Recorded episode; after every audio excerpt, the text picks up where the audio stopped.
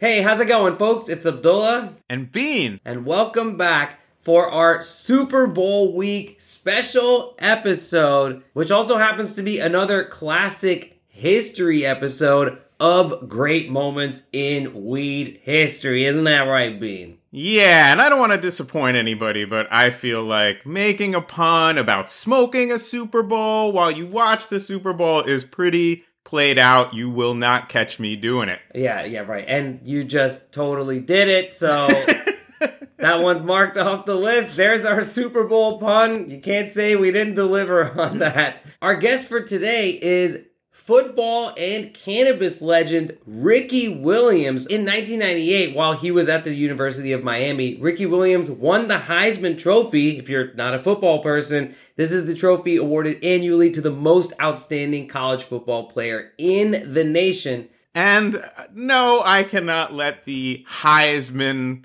pun go. I, I, I gotta get that one in too. Yeah, and neither could Ricky Williams, incidentally, because that's the name of his cannabis brand. It's called Heisman. Definitely a brand name after Bean's heart. So, a little bit more on Ricky. After suffering through a couple injury prone seasons, he was getting banged up quite a bit out there, going very hard. In 2002, Ricky Williams led the NFL in rushing yards and scored 16 touchdowns. This guy was no slouch. He was absolutely a superstar. But that's also the season that he first failed a drug test for cannabis. This set off a 10 year odyssey of at least 500 additional drug tests from the NFL, including five that came up positive for cannabis. And when we say positive, the limit is extremely low, was always extremely low for the NFL. And while we think of smoking weed as a positive thing in our lives, when we say a positive result, that uh, has a negative impact if you are in the NFL. Yeah, yeah. In case you're like a George Costanza type. Yeah, this is George Costanza. I'm, I'm, I'm calling for my test results. Negative? Oh my God. Oh, why? Why? What? Ne- negative's good? Oh, oh, yes, of course. How stupid of me. Thank you. Thank you very much. what was I worried about? Back to Ricky. Facing stigmas and suspensions from the league, Ricky Williams would famously walk away from the game in 2004 and all the fame and all the notoriety and all the money, telling the press, I didn't quit football because I failed a drug test. I failed a drug test because I was ready to quit football. And he also quit being a spokesman for the prescription drug Paxil and declared that cannabis helped him much more for his social anxiety disorder without all the debilitating side effects. I mean, this is something that we hear from veterans, other people who have undergone trauma, that cannabis is a better palliative medicine without as many side effects. We sometimes hear that from weed history podcasters as well. Yes, it's true. It's true. Definitely two out of two weed history podcasters agree with Ricky Williams on this one. For months at that time, the story of Ricky Williams' disappearing act and the fact that he might choose weed over football obsessed the sports press. So Stephen A. Smith was like, stay off the weed. He was losing his mind at this time over Ricky Williams being like, why would you choose cannabis over football? But as we'll learn on today's episode, he had his reasons. You know, at the same time, as we'll also hear a little bit in the episode, I was working at High Times Magazine. This was the biggest weed story of the day. I did try to find Ricky Williams at this time when he was off somewhere in the world and no one knew where. He sent me a couple of cryptic emails. In essence, it never really came together. So this is a bit of a full circle moment. Yeah, actually, and uh, Ricky totally remembered that instance when we brought it up in this interview. He was like, "Oh, that was you." Yep, that was Bean. So Ricky Williams would eventually return to the NFL and compete at the highest levels, but at the same time, he also began down the road of becoming a healer through the study of Ayurvedic and Chinese medicine. And he is all about this stuff. He's a yogi. He's into holistic medicine, uh, you know, which is definitely stuff that we are into as well over here. So in 2015, Ricky began advocating along with other former NFL players for the league to change its ridiculous stance on cannabis and finally allow players to use this stuff to get over their on field injuries. Yeah, he was one of the earliest players to start to make this case. This is something that I know you were reporting on in real time as it was unfolding. Yeah, so uh, I wrote a couple pieces back in the day. I talked about how the NFL should allow cannabis for the very longevity of the game of football because they had a lot of players at the time who were suffering from CTE they had a lot of players who, who had opioid addictions, who were addicted to other types of pain pills that had all kinds of horrible side effects. And we also know that the effects of CTE can lead to violent and unhinged behavior later in life. There's been many, many tragic cases of this involving former NFL players. And so it seems so counterintuitive that the NFL would test their players and ban their players for using a neuroprotectant, neuroregenerative medicine like cannabis. And I made this case. I got a statement from the NFL. They were like, there's nothing we're going to change about this. We're going to keep testing our players for weed. You're not supposed to smoke weed. Despite the fact that at this time, the NHL, right, the National Hockey League, allowed its players to use medicinal cannabis and and despite the fact that at the time, no exaggeration, the penalties for failing a drug test for weed vastly outstripped the penalties for things like committing violent crimes. But now the tide has turned quite a bit. Yeah, so just this week the NFL announced that it's awarding 1 million dollars which is pocket change to the NFL. yes, sir. in in research funding to two teams of medical researchers to study the effects of cannabinoids on pain management and neuroprotection from concussion in elite football players. About time but we applaud you, NFL. Yes, that is the great moment in this episode. There were obviously many incredible great moments in Ricky Williams' life as both a football player and a cannabis enthusiast and advocate, but that's the one that really shows how his work over a long period of time not only changed his own life and a lot of people's perceptions of cannabis, but led to this landmark change that really will change the culture and the nature of the NFL from from here forward. Yes, and we can all feel a little bit better about watching those games and supporting this sport knowing that they're finally doing something about it. And now NFL, if you want to throw a little more support behind the weed cause, we invite you to visit the Great Moments in Weed History Patreon. That's at greatmomentsinweedhistory.com. That's where you can support this show. I have to tell you, we are so excited that now that we are a weedly show, once a weed or once a week, if you will, every weedness day or Wednesday. I still contend that this is no longer English. We're, we're we have just developed our own like it's like our own like uh Middle Earth, you know, Lord of the Rings language that we're just gonna be speaking. It's gonna be like Weedin button nugs, uh, you know, like yeah. When you come to the Great Moments in Weed History Con and you cosplay as Abdullah or Bean or Weed or whoever, one of you, one of the guests, maybe you want to come as David Crosby or uh, you know, be sure to learn this language because that's all that is spoken, not just during the seminars at Great Moments in Weed yeah, History yeah. Con, but uh, if you want to get snacks, if you want to get transportation back to your hotel. Oh yeah, also, I'd like to note that all the cosplay is exactly the same. It's just don't shave or get a haircut. throw a poncho on. Uh, and just walk around as if you're, you know, in your living room, but you're out in the actual world. That's literally, it's Bean, it's me, it's David Crosby, it's, it's a lot of other guests we've had on the show easy cosplay. You can get tickets at greatmomentsInWeedHistory.com, which is where you can also support us. And I think I was trying to make a point, which was we are so excited about being a weekly podcast, but that's a lot more downloads and it is showing up in our hosting bill. And so if you love this show, and especially if you have been a fan for a while and it's important to you, it's a great time to put five on it. If you want to go a little bigger, you can get a signed copy of my book, great moment. probably know the name of my book. Uh, a signed copy of my book, How to Smoke Pot Property. Ah, How to Smoke Pot Property. That's like the Yeah. real revolution shit. We're gonna burn the your weed shit. store down and smoke the fumes of it.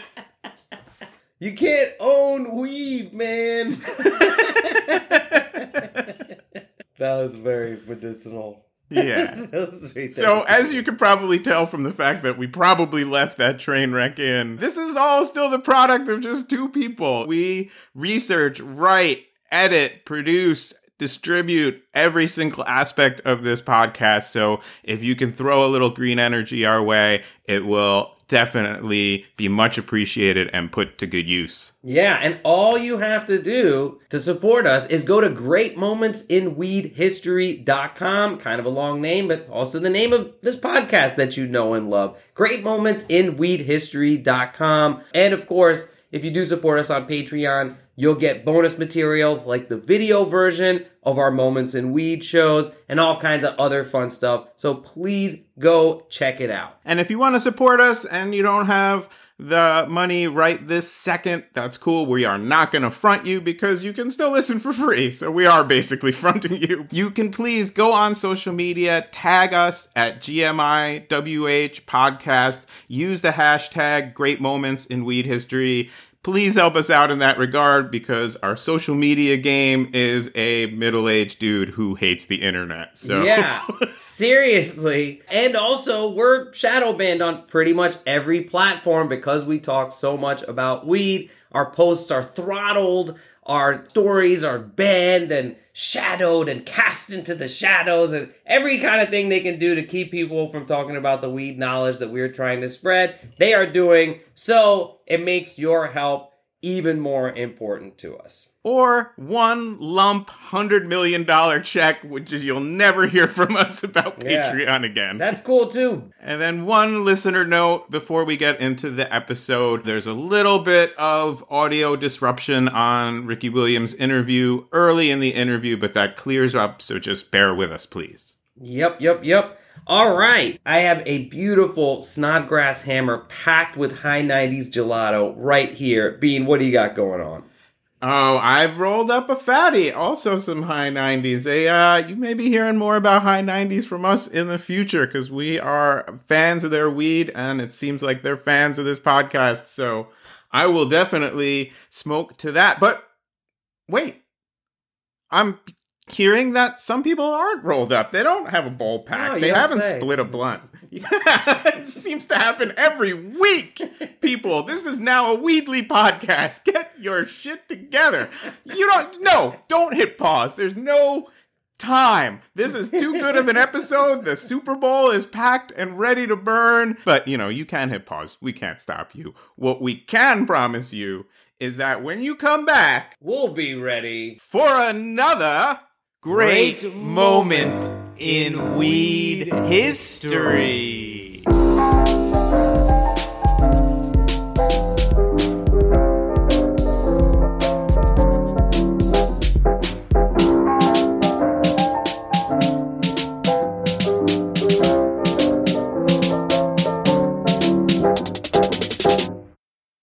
Ricky, thank you so much for joining us. We're really interested in hearing all about your weed history. We'd love to start from the beginning. What was that like when you first discovered cannabis?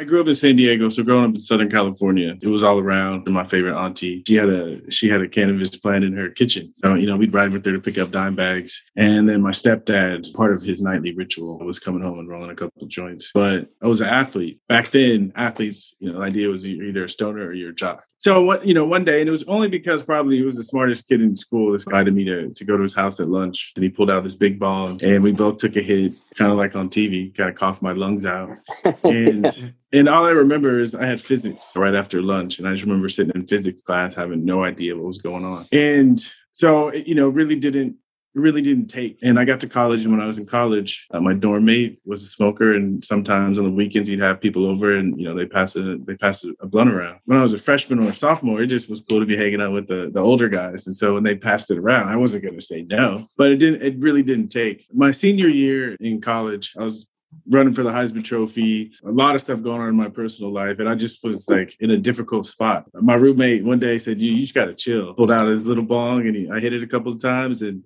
that was the first time where I really noticed, okay, that there's there's going to be a relationship between us. Uh, I was able to sleep. I wasn't obsessing about all the issues that were going on. And and it really helped me center and I don't think it's a coincidence. You know, I ended up winning the Heisman Trophy that year. From that point on, out of college, I come into a lot of money. And so one of the main obstacles to procuring cannabis was gone. It was in the NFL, and the only obstacle in the NFL was you know the NFL uh, tests once a year for cannabis. Started smoking more. I, I, didn't become a smoker, but I started to smoke more as I got in the NFL, and I started to appreciate it. Started to become part of my nightly ritual. That after work, my roommates and I would roll up, you know, play video games, decompress, and then have philosophical conversation. Then it turned to me smoking by myself and really having those those deep conversations with myself. Some of those sessions with myself is when I started to realize that you know maybe there's there's more that I want out of life than just being a football player. So I feel like it really opened me to to living to living a very different life than I than I had planned. A split that's kind of followed you through your whole life. Do you feel more like one or the other?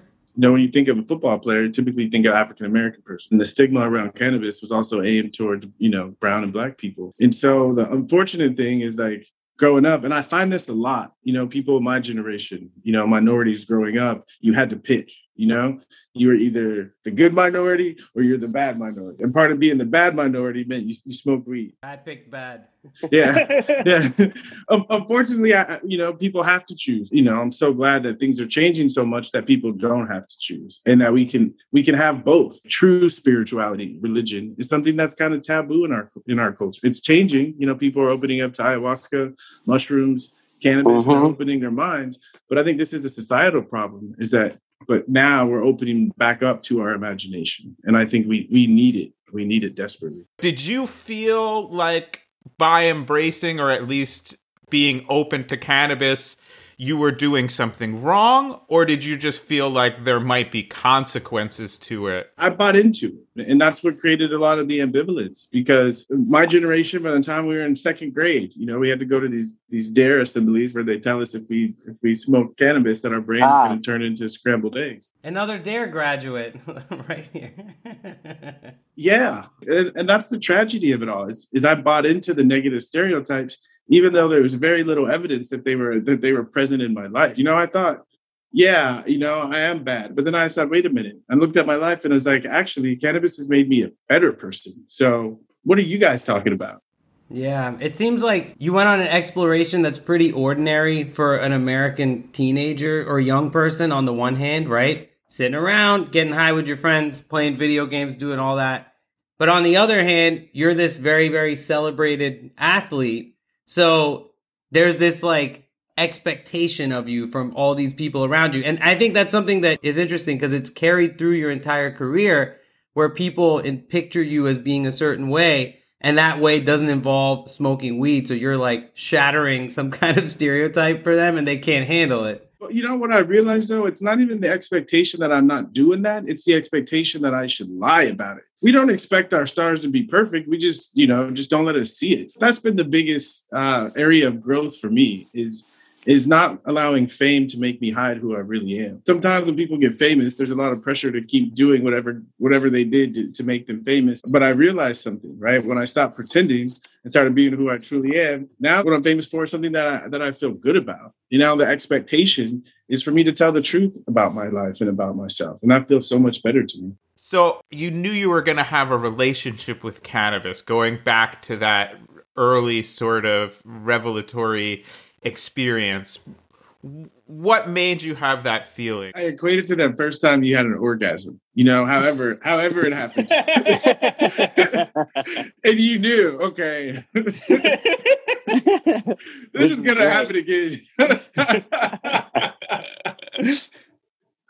You know yeah. and, and, it is kind of like that. I mean it is kind of like puberty or popping that cherry where where you you're initiated into like a, a different way of being a different way of viewing the world. All, you know, indigenous traditional cultures have processes of initiation. And I don't think it's a coincidence that a lot of them, you know, include mind altering substances. And do you remember what that specific cannabis looked like, where it might have come from? You know, smell, what... taste. Yeah. I mean, you know, I, I feel like living in Southern California, I'm so I'm so spoiled, right? But but in the at the time, I remember thinking, this is some good. This is you know, you know, because my I was Ricky Williams, and my best friend was known as being my best friend, so he had access, you know, probably to the to the best cannabis in, in Austin at the time. And so, you know, for for Austin in the, the late 1990s, you know, it was it was pretty good. The strain, I, I don't I don't remember, um, but I remember he had a little he had a, just a little basic uh, glass bong, and and we had like a little dining little dining room table, and that just seemed to be the spot where it went down. The area that becomes the bong area, it's all about heights. You know, it's all about the height of that chair, that bar stool, the counter you know what I mean? It becomes like a workstation where you're like, you're not just there like getting high, like you're working. You know what I mean? You're like, you're packing something, you're lighting something. It's a whole engagement. Well, it has that ritual feel. We're so ignorant of our of our history. Uh, you know, I don't mean like the last 200 years. I mean our, our, our true history, engaging with mind altering substances. It's, it's very it's very common in our in our history. And so, of course, there's also a palliative effect of cannabis, especially for somebody whose body is undergoing all these traumas day in, day out, practice, games, all that. When did you first notice the palliative effects, the therapeutic effects of cannabis? Well, I, I guess that's that's what I was trying to explain. You know, that that first that time I was just going through a lot. And it wasn't it wasn't physical because at that point, you know, no one was really talking about medicinal marijuana. No one was talking about cannabis can help your body feel better. At least no one was talking was having those conversations around me. So it didn't even really occur to me. For me, it came through. I was in an emotional distress, and it was palliative in, in that way. And it wasn't until I got off of the meds that the team doctors gave me. It wasn't until I got off of those that I realized, oh, shit, cannabis helps my body feel better too but it it worked in a very different way. I started getting off the meds. I started I found yoga. I started consuming cannabis and doing yoga together. And I was like, how come no one told me about this? You know? And the thing about taking NSAIDs or or or opioids is that they shut off your awareness to your body. And what I, my experience with cannabis is it makes me more aware of my body, so I can send my my attention or healing energies to the areas that need them the most. Mm, yeah, absolutely. Yeah, getting high and doing yoga is one of the greatest things ever. So thanks for mentioning that. Anybody listening to this, seriously, get high and do some yoga whenever you have the chance. You should learn a little bit about both of those things before trying to combine them, though. That's probably a good idea. That's probably a really good idea. Just a little PSA. And I'm wondering beyond the physical benefits of of cannabis was the idea of being part of this small group of people that got together to regularly consume cannabis and talk about their lives. For somebody who was dealing with so much pressure and and had such a spotlight on them was that a little kind of refuge for you? What what what function did that serve socially for you? Well here's here's the issue. You know about the time that i really started to to become a smoker i i was in the nfl's drug program and i was being tested nine times a month and everyone that knew I was in the drug program, they were like, "We're not smoking with you. You're not. We're not smoking with you." At least in that time in my life, I didn't. I, I, missed that opportunity because it was it was secretive, and I was already in trouble, and so no one wanted to be, you know, be part of getting me in more trouble. And so for me, it wasn't. it wasn't a weed crew. It was like a weed chick. it was it was that female person usually didn't even know anything about football who was a smoker and I could just go chill with her and she wasn't gonna freak out at me smoking and we could have deep conversations. But after after I retired, definitely, you know, definitely it's been amazing. And and really that whole idea is what's behind my brand heisman Not just a crew like me and you, but now that it's you know it's getting out that that we can create community we can create community around our love for cannabis and sports. In 2001, you had a fractured rib while you were playing with the Saints, and you were prescribed pharmaceuticals to to deal with that. What was that experience like for you? I know you've talked about cannabis as a natural medicine compared to pharmaceuticals, and this seems to be the point where, uh, again, there's two paths presented to you we're given a certain idea of what of what health is and what medicine what medicine is and so like most of us, we grow up in the system, and I I ascribe to it. And so I learned when I was a junior in high school, right? I was a pitcher on the baseball team, and my arm hurt. So I realized, oh, if I take a couple of Aleve, my arm doesn't hurt anymore, and I can go and pitch. That was my attitude. I got into mm-hmm. to Texas, and I had really bad shin splints, had some, you know, some ankle sprain and some knee injuries, and uh, they had stronger, you know, anti-inflammatories, and so I took those, and then I didn't hurt anymore. And then when I was 20, I started getting really sick in my stomach. And so I went to the doctor, and the doctor said, you know, have you been taking ibuprofen? And I was like, yeah, eight a day. And he said, well, you have an ulcer. and so yeah, oof. He started to explore alternative ways of taking care of my body. And that's where I came across the, the sparse amount of research on cannabis uh, as being considered medicine. And, and then in, you know, 2004, when I retired, I took those studies, you know, to the next level. I found a book that it was the strangest book. It was on Ayurveda, which is the natural healing system from India. And they had. I was reading this book on Ayurveda, and there was a whole chapter on cannabis. And I was scratching my head. I was like, this isn't a drug book. This is a medical book. And there's a whole chapter on cannabis. And once I, you know, dove into that chapter, I started to realize they've been lying to us about this. Not only, you know, cannabis, but but really that the Ayurvedic health system of looking at at at humans as our bodies as being part of nature and realizing if we want to be healthy you know we should pay attention and learn from nature and try to live in harmony with it. That made so much sense to me and it really turned changed my whole perspective on on health uh, spirituality and, and more specifically about my own body and the things that i've been doing to it as a football player. Yeah man. You know it's very interesting to learn that you are into ayurveda so i'm i'm pakistani that's definitely been uh, you know, within my culture, uh, since childhood, you know, my mom and grandma told me about the Ayurveda and how there is an herbal remedy for almost everything, right? And in Pakistan, as a kid, I saw that like cannabis was actually growing everywhere. It just literally, you can't stop it from growing. And it was this thing that was just kind of ever present, right? And as I grew older, I learned that there's a balance between cannabis and the other foods slash medicines in the Ayurveda, right? And in fact, the delineations that we've made between what is food, what is a drug, what is a medicine are completely imaginary. So we did an episode about Mahashivaratri uh, on this show. Which is, are you familiar with that? Oh, I have a great story. So, um, so I, when so in, when I was living in Grass Valley, there's a there's a yoga ashram there, and so I ended up going to the yoga ashram and and the head swami there, you know, we had this amazing conversation. And I was like, I think I found my teacher. So I ended up living at this ashram for two years. And so every year we would have a we'd have a Shivaratri. We stay up all night, do pujas, sing and chant all night long. Amazing. And so my, my first Shivaratri was I decided to make bhang for the first time. Ah, so, we made so, it on the show too. That's great. yeah. So I was I, I, was uh, I was going to school at the time studying Ayurveda, and so I and I was volunteering in the herb lab. And so I got I gathered all the herbs I needed to make it. And my my friend down the road, she was a grower, so I got about got a couple of a couple of ounces from her, I went to the hardware store, got a mortar and pestle, and I just went to work. I had this this Shiva statue in my on my altar, and I, you know I offered him some nugs, and I did a little puja, and then I went to the ashram after drinking the bhang, and it was amazing.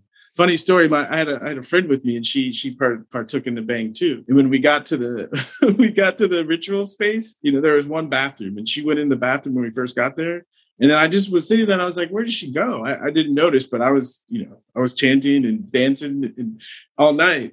And then we woke up in the morning. I mean, we got up in the morning to after we were done uh, chanting to have a feast.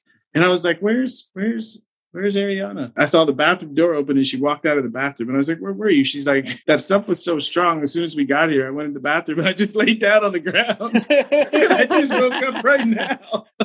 It'll do it. It's a powerful edible, man. And it like, it sort of seems to uh, activate pretty quickly as well. I don't know what it is about the, you know, the combination of herbs in there, but Bhang hits you real hard when it hits you. It's medicine. Like, it's mm-hmm. it's real medicine. I mean, you were talking about combining certain uh, certain plants, certain medicinals. It, it's powerful. What was it about the culture around football that made you at least look outside of it for something else? That's a good question. That it's and it's not even football. I think it's I think it's professional football. You know, I feel like I could have stayed in, in college and and played forever. And I think for me, the main difference was more or less, right? When you're in college, you're a, you're a human being still, right? You might be a good football player and a good college football player, but you're still a human being.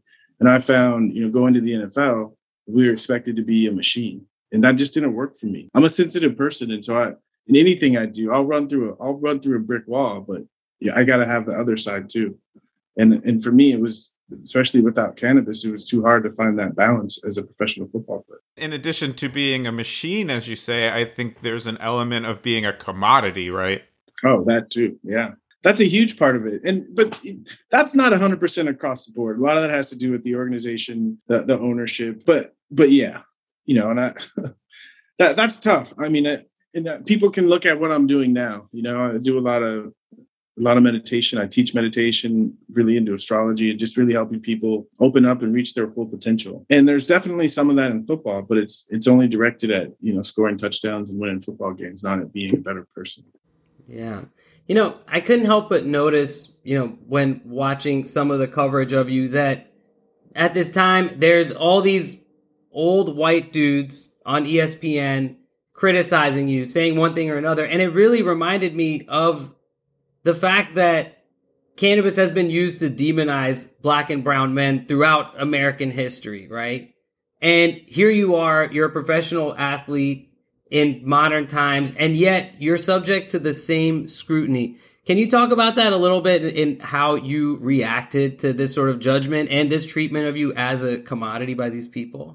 Yeah, you know, it's it's funny. You know, people expect people expect me to be more bitter about it, but I made peace with it. You know, I wouldn't be where I am right now doing the things that I'm doing if it if it weren't for me going through those things. And I think there has to be someone that fits the stereotype to break the stereotype. You know what I mean? Mm.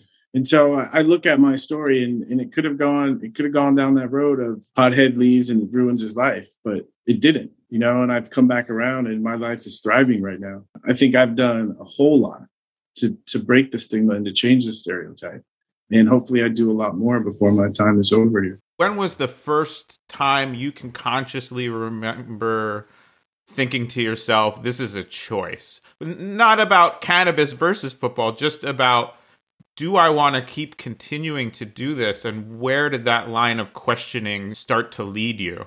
Yeah. I mean, it led me to some scary places.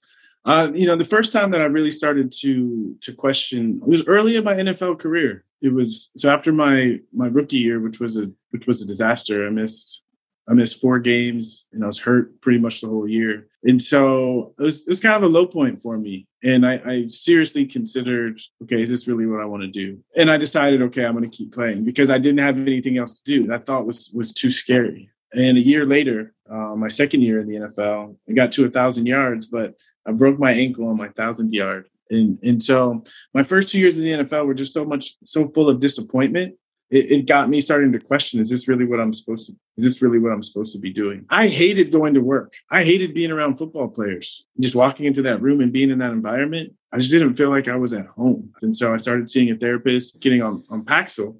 And I just realized there's just things I have to deal with. And I found that Paxil didn't help me deal with those things. And I started to find that cannabis did help me deal with those things. You know, I'd have one of my solo sessions after work and I'd start reflecting on my life. I'd start reflecting me as a football player. You know, where can I improve as a football player? I started reflecting on myself as a father. You know, where can I be a better father? And the truth is, some of those inner conversations were hard. You know, looking at looking at things were very that were very uncomfortable. But I was able to look at them and start to make changes in my life. And in terms of your cannabis regimen at this time, right? Yes, there's medical marijuana is available, but there's not that much information on which strains, which cannabinoids, which tinctures. So, where were you getting guidance on what types of cannabis to use for the issues that you were trying to address? Part of my uh, studying Ayurveda was I, I learned about herbs and how to combine herbs. When I, I graduated from Texas, I went back to school after I retired from the Dolphins, and I got my uh, I got my bachelor's degree in 2000, 16 and i started a master's program in chinese medicine. I've you know studied two different types of herbalism and so when i use cannabis i combine it with other herbs because that's my training as an as an herbalist. And when you're combining with other herbs yes the, the strain and the terpene profile matters but it doesn't matter as much because you're using the other the other herbs to create right. the entourage effect. What uh what kinds of herbs? You know i had a neck injury from my my days playing, and that's really the the major thing that that that gets me. You know, it'll flare up a couple times, a couple of times a year. And you know, I know in Chinese medicine we call them blood movers. So like an herb called dong gui is really good for for moving the blood. And so I'll mix dong gui, uh, I'll mix some cannabis, a couple other blood movers, and I'll either make a tincture or I'll make uh, or I'll make ghee. In Ayurveda, ghee is considered a special substance that takes medicine to the deepest parts of your body. The first medicine I ever made was was I called it uh, uh, Ghrita uh, Vijaya. So victory ghee, where I, I you know I just infused in the in the old Ayurvedic medicinal method. I infused cannabis into ghee, and it's it's it's the most powerful healing substance I've ever I've ever experienced. You know? Wow. Yeah. And so, I mean, this is the stuff that I, I geek out about. And so, you know, if I get a stomach ache or, or I get hurt or something comes up, I get excited because I get to, you know, I get to get back in the, the herb closet and, and, and, you know, come up with something. I'm familiar with herb closets. I'm out of the herb closet, but I spent my entire youth in one. Amen to that. well, let's go to actually to, to 2002. You, you're traded to the Dolphins. You lead the league in rushing, and then you have a, a separated shoulder injury on a Monday night game, and and it seems that very shortly after that, you you failed your first drug test. It was that cannabis you were trying to use to treat that specific injury? And and how did that all unfold for you personally? What happened was i get traded to the dolphins in march. I think it was march 9th of 2002 the nfl drug policy at the time was all the players get tested once a year right? When i played in new orleans that that annual test was done in training camp usually like the first three or four days of training camp. I got traded to miami and in miami they don't test in training camp they test in the off season and nobody gave me the memo I got to work one day and they're like, they're drug tested, you know, the annual drug test today. And I was like, holy shit. So I peed in the cup and then, and I failed. And so if, if you pass that one test, then they don't test you again for the, until the next year. But if you fail that test, uh, they put you in the drug program. The drug program, and they test you every twenty minutes for the rest pretty much, pretty much, yeah. Every every other day, you know, just just times. whenever you pee. Yeah, yeah. pretty much. it, it, yeah. So I got put into the drug program, tested like all the time, and then I had to go see like a, a, therapist once a week and all that stuff. It was horrible. And if you can stay clean for two years or two seasons, whatever comes first, then you're you're out of the program. That's a lot of seasons of no weed. You're telling me I couldn't do it. So I found I could take two hits, maybe three hits, and pass the test the next day. So I was I was about two months away from being out of the program, and it had been smooth sailing. And yeah, separated my shoulder, both of them. It was part of the pain, and part of it was that we had just been eliminated from the playoffs. And so it was just a rough, it was just a rough night. And and I smoked that night. So the, the drug test guy would come to my house before I leave for practice. So he'd come at like six o'clock in the morning. And I had this uh, drink. I forgot what it was called, but I had like cases of it in my closet. And I knew that he would call me the night before and he'd say, I'll be there at six o'clock. So I'd set my alarm for five. I get up at five, I drink the drink, wait 15 minutes, drink a cup of water, wait 15 minutes, drink another cup of water, pee one time, my piss is clean for five hours. Okay. I had the system down. Bean knows about this stuff. It was advertised in the back of High Times the whole time he worked there. I'm pretty sure his salary was paid in part with with that liquid. And bless them. You know, we, would get calls every every day. I have no association with High Times now, but I worked there a long time the phone rang multiple times every day from people who just didn't know who to reach out to, who to trust. It could be somebody out on parole for weed, could be getting right back into the criminal justice system. It could be somebody going to lose their job as the position that you were in. It can be people who are potentially going to have custody battles. And it is a huge industry that has always pushed very hard to keep prohibition in place. Uh, going back, I remember writing about you in real time. 2002 is when I started working at High Times. And one of the things we like to point out was the owner of the Miami Dolphins at the time, and I'm blanking on his name, was Wayne invest- Yeah, he was invested in this industry, heavily invested in this industry. And so, you know, here was an example of his greed to make money off of this abusive system actually coming back to bite him in in in his own ass by uh, putting you on the sidelines. Although I don't know if he saw it that way. Um, I, I doubt it. I doubt it. But yeah, and so and so this this one morning, you know, I got up at five. I was tired. You know, I got up at five and I and I drank the drink, but then I fell back asleep and I didn't wake up again. And so, you know, Gary was his name, rung the doorbell. And I had a like I had a choice in that moment. You know, I could have said, I can't pee. Can we do this later? Because if I would have had another, you know, half an hour, I would have passed that test. Ah. But but I was like, fuck it, you know, and I peed. And, and the crazy thing is, in, when when the results came back, that the NFL cutoff, which was crazy, was 0.15 nanograms per mil- milliliter of a delta 9 THC metabolites. They have us piss in an A bottle and a B bottle. My A bottle was like 15 point, 15 point, 0.157. My B bottle was 0.146. And so I barely, barely, like barely, barely failed that test. And so I appealed it. And I appealed it with the NFL. And the NFL said, we don't want to, you know, we don't want to suspend you. We don't want to fine you. Stay in the program for another, for half of an, another season and you stay clean and we'll let you out of the program. And I said, no. and God bless you for it, man. Way to take a stand. I said, I said no. I'm gonna, and I and I went to force them to make a judgment on on the appeal. But before they made the judgment on the the appeal, I just I failed another test and decided I didn't want to play anymore. And that's when I and that's when I walked away. Where was your head at at the time? Did you purposely fail a drug test so you could, you know, sort of stick it to them a little bit and, and get out of there, or was this like, well, I have no choices left? I didn't have the courage to walk away. I had this this amazing moment, this epiphany where I realized I need to be doing something else. And it felt real. And it was the first time that I, I had that thought and I wasn't afraid of it anymore. It was like exciting to be doing something else. So I remember I called up all my friends and I was like, you know, I'm going to quit football and I'm going to travel and go back to school and do all these things. And all of them were like, are you fucking crazy? Are you out of your mind? And so I started thinking, am I crazy? And am I out of my mind? And they convinced me, you know, I said, okay, I'll play one more year and then I'll walk away. Right. But then that didn't really feel great with me. And so I just started living dangerously. And I said, if I somehow make it to the season, that means I'm meant to play. If I fail, if I somehow don't make it, that means I'm meant to do something different. Yeah, so um, I think this this sums it up well. In, in 2004, you told the Miami Herald, I didn't quit football because I failed a drug test. I failed a drug test because I was ready to quit football. And I remember that being in the world of sports media, the story, you know, wall to wall coverage. And as Abdullah was saying earlier, there's these montages of uh, not just commentators. Uh, really saying fans too. Yeah, really saying extremely mean things. Arguably the biggest offseason story in the National Football League, and certainly the most shocking, was Ricky Williams' abrupt departure from the Miami Dolphins and all of pro football. For all intents and purposes, it appears as if Ricky Williams chose marijuana over football. Smoking weed is more important to him than playing professional football. A disgrace to humanity, Ricky Williams. Whoa.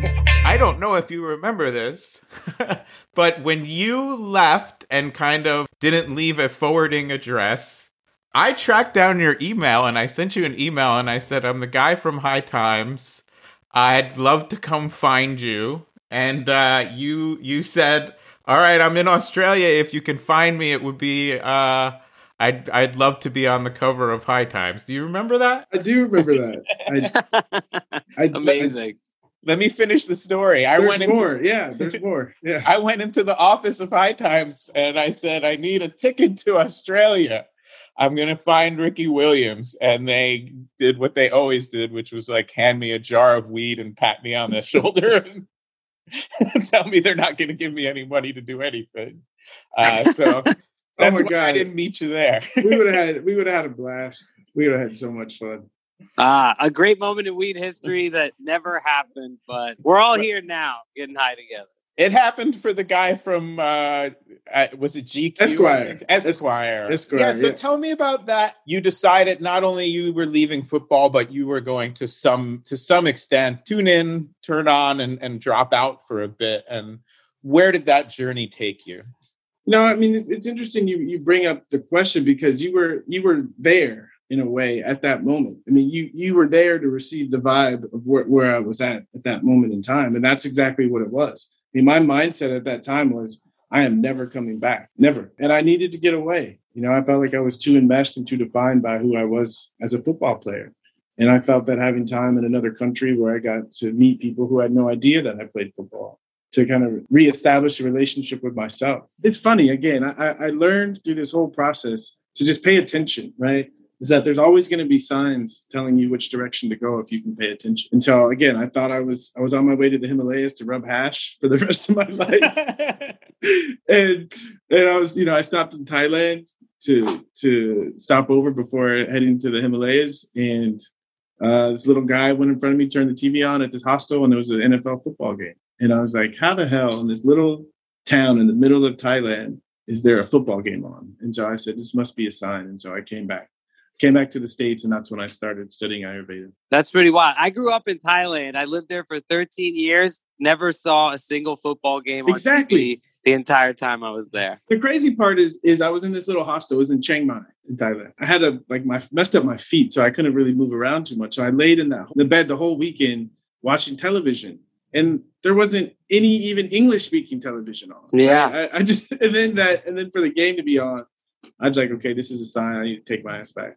So I, that's I, pretty crazy. You picture a Thai bar that's completely normal, and there's one Thai guy like painted in Tampa Bay colors. it's just like so excited for the Monday night game. And it was eight o'clock in the morning in, in Thailand. It was just was a yeah. weird. It just was a weird situation. For anybody that understands the healing power of cannabis, they would say that the NFL is an organization that absolutely has needed it for for decades, right? Because the NFL is constantly getting sued by former players who have ill effects from long term CTE, people who have painkiller addictions. And, you know, I wrote an article for Complex Sports, this was back in 2014, about why cannabis is the best thing for the NFL, right? And how it could actually be better for the players and for the league, considering that this sport has been increasingly under threat of dying out because, you know, of the bad press around all the injuries. With that in mind, how do you feel about seeing that the NFL is now changing its tune? Back in 2014, they said, we will absolutely never legalize cannabis. We're not, you know, we're not interested. A couple years ago, they started getting curious about it and they've been getting closer and closer to a reasonable policy on cannabis. How do you feel about seeing that? That's awesome. You know, it, it's awesome, and I think it's. I don't think it's fair to blame the NFL. You know, they're they're part of the capitalistic system so much. The owners used you know drug testing as a pawn in negotiations for, for money. And I think finally the NFL players, the NFL players finally said, cannabis is not a drug issue, it's a wellness issue. And I think when the players mm-hmm. took that stance, the NFL had to listen. And I think that's really been the main the main shift. So do you remember me? Do you remember talking about the um, cannabis cup in Amsterdam? Yes. Yes. I absolutely do. That's another that's another I mean that's that's one of, I don't have many regrets in my life, but that's one of my biggest that's one of the biggest regrets of my life. oh man. Well, we were we were ready to roll the green carpet out for you. I was. so I was high times throws that event uh, every year. It's I think it's disbanded now, but you know, going back, that would have been like the 25th annual Cannabis Cup in Amsterdam, and Amsterdam is just this unique place in weed culture because especially back then it was really the only place that you could go in sit down, order what you want, have that experience, throw a huge competition. And I always enjoy sharing that. Have Have you been to Amsterdam since? Have you been able to have that? I have, yeah. I've, I've been I've been a couple times, but just the timing of it. That you know, I I just left the NFL and, and it was my first trip to Amsterdam, and happened to be the same time the Cannabis Cup was going on, and I had an I had an invite, and it's like, oh One thing I wanted to kind of close out with the idea of the NFL and their policy, and I, I hear what you're saying. I'm going to put them, I'm going to be a little harder on them and say that for a long time,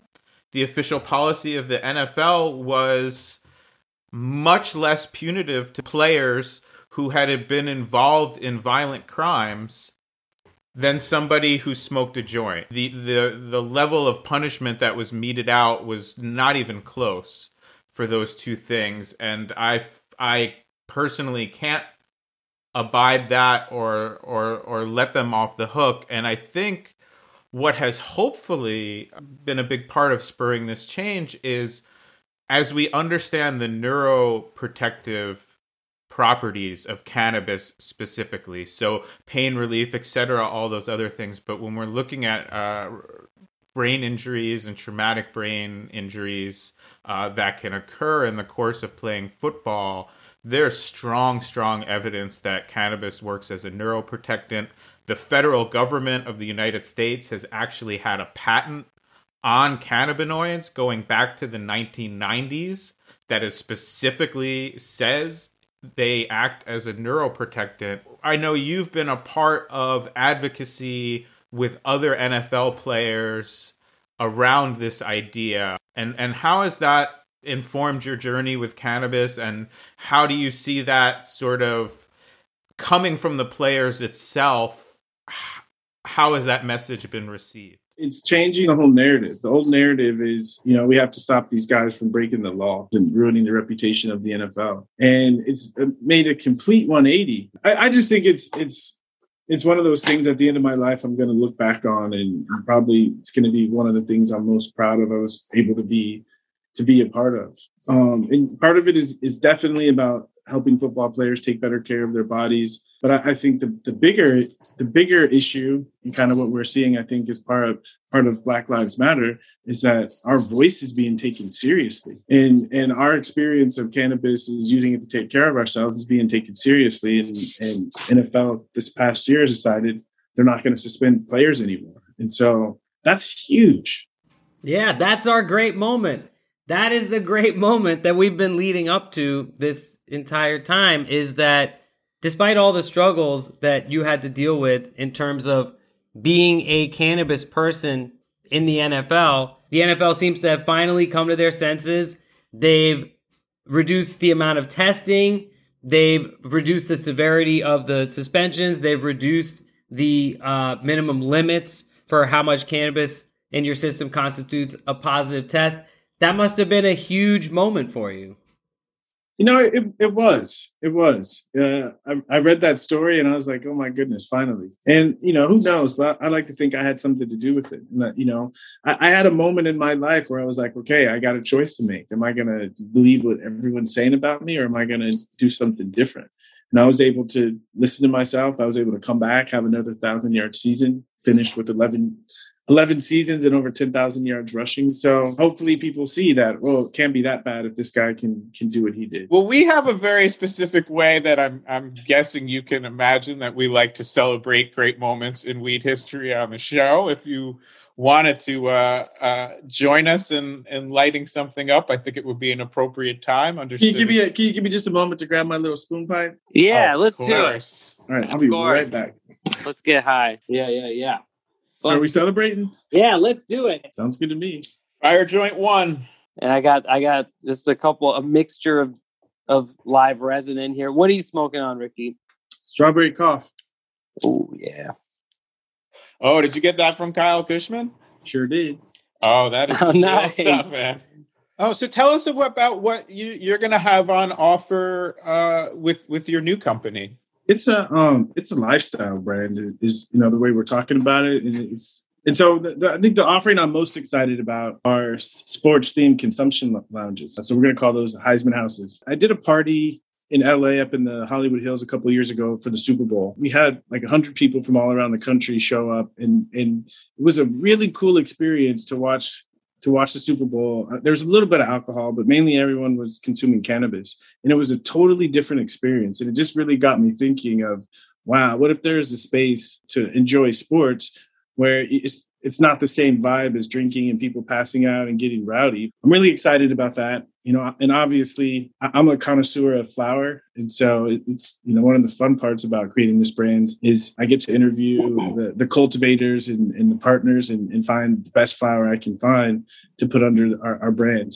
And so flower pre-rolls, concentrates, vape carts, uh, and then of course accessories, right? This, again, we're really trying to build, to build community around sports. You know, I see us doing tailgates, flag football tournaments, softball tournaments, you know, even sponsoring athletes. It's just really taking the two things that I love the most and uh, bringing them together.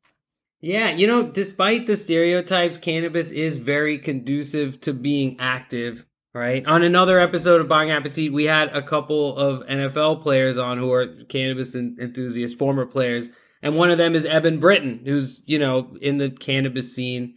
And he was like, Yeah, I take dabs when I work out. You know, it's a bronchodilator. Like I get high and I lift weights. And this is a thing I remember in college, like, you know, dudes used to be like, Yeah, I like get high and work out. You know, it actually feels good. And, you know, at the time we'd be like, Oh, that doesn't seem, those two things don't go together. But they very much do go together. I think that idea of the, uh, what, what was the name of this of the sports bar con- concept? Heisman House. I that to me is amazing that Heisman House idea because so I'm somebody I grew up playing and loving sports. I, I I think no shock to anybody, not quite with the level of success that, you, that you had. I'm still waiting for that growth spurt I was promised in the fifth grade. Uh, but I fell out of love with it not I still play sports. I'll still go down to the gym and play basketball, but to be honest, I stopped watching professional sports because the culture around it does not appeal to me. I like to drink alcohol, but to go into a sports bar feels a place where I feel uncomfortable. I don't like the vibe. You know, mm. all the games are sponsored by alcohol. It's in the stands. It's when people are watching it. I'm an Eagles fan. I love to watch football, right? But it's true. The environment is like you don't always want to go to that crazy, garish, loud place, and you know there's there's ranch dressing everywhere. you know what I mean? but when you sit at home, that one got me. And this is an opportunity really to create a culture because these two things have been separated for so long. We can finally bring them back together, and so I'm excited to be, you know, to be hopefully a, a thought leader in in you know creating this culture of how do you how do you bring these two things together in a in a really cool way. Ricky, you absolutely are a thought leader in this space, and you have been for a long time before a lot of people understood what cannabis can mean to athletes or what cannabis means in the context of football. You really had a great understanding of it, and we thank you for it and for continuing to be a model citizen in Cannabis Town. Seriously. And you've led us to a really great moment in weed history, one that could actually make football a safer sport for players. It could prolong the life of football itself as a sport uh, in the United States and all over the world. So thank you so much for that. And thank you guys at home for listening and hanging out with Bean and I as we got to do something that so many people probably want to do, which is get high with Ricky Williams and talk about his amazing career in weed. So thanks so much for listening to Great Moments in Weed History. We'll see you next time. Well, that's the show, folks. Thanks so much for listening. And if you stuck around this long, please consider supporting us on Patreon. You can put five on it at greatmomentsinweedhistory.com. And that would really help us as we research, write, edit, and publish a new episode every Weedness Day. Great Moments in Weed History is written, produced, and performed by me, David Bienenstock, aka Bean. Special thanks to our sponsor, PAX. Go to pax.com and use promo code Great Moments, all one word, for a big discount at checkout.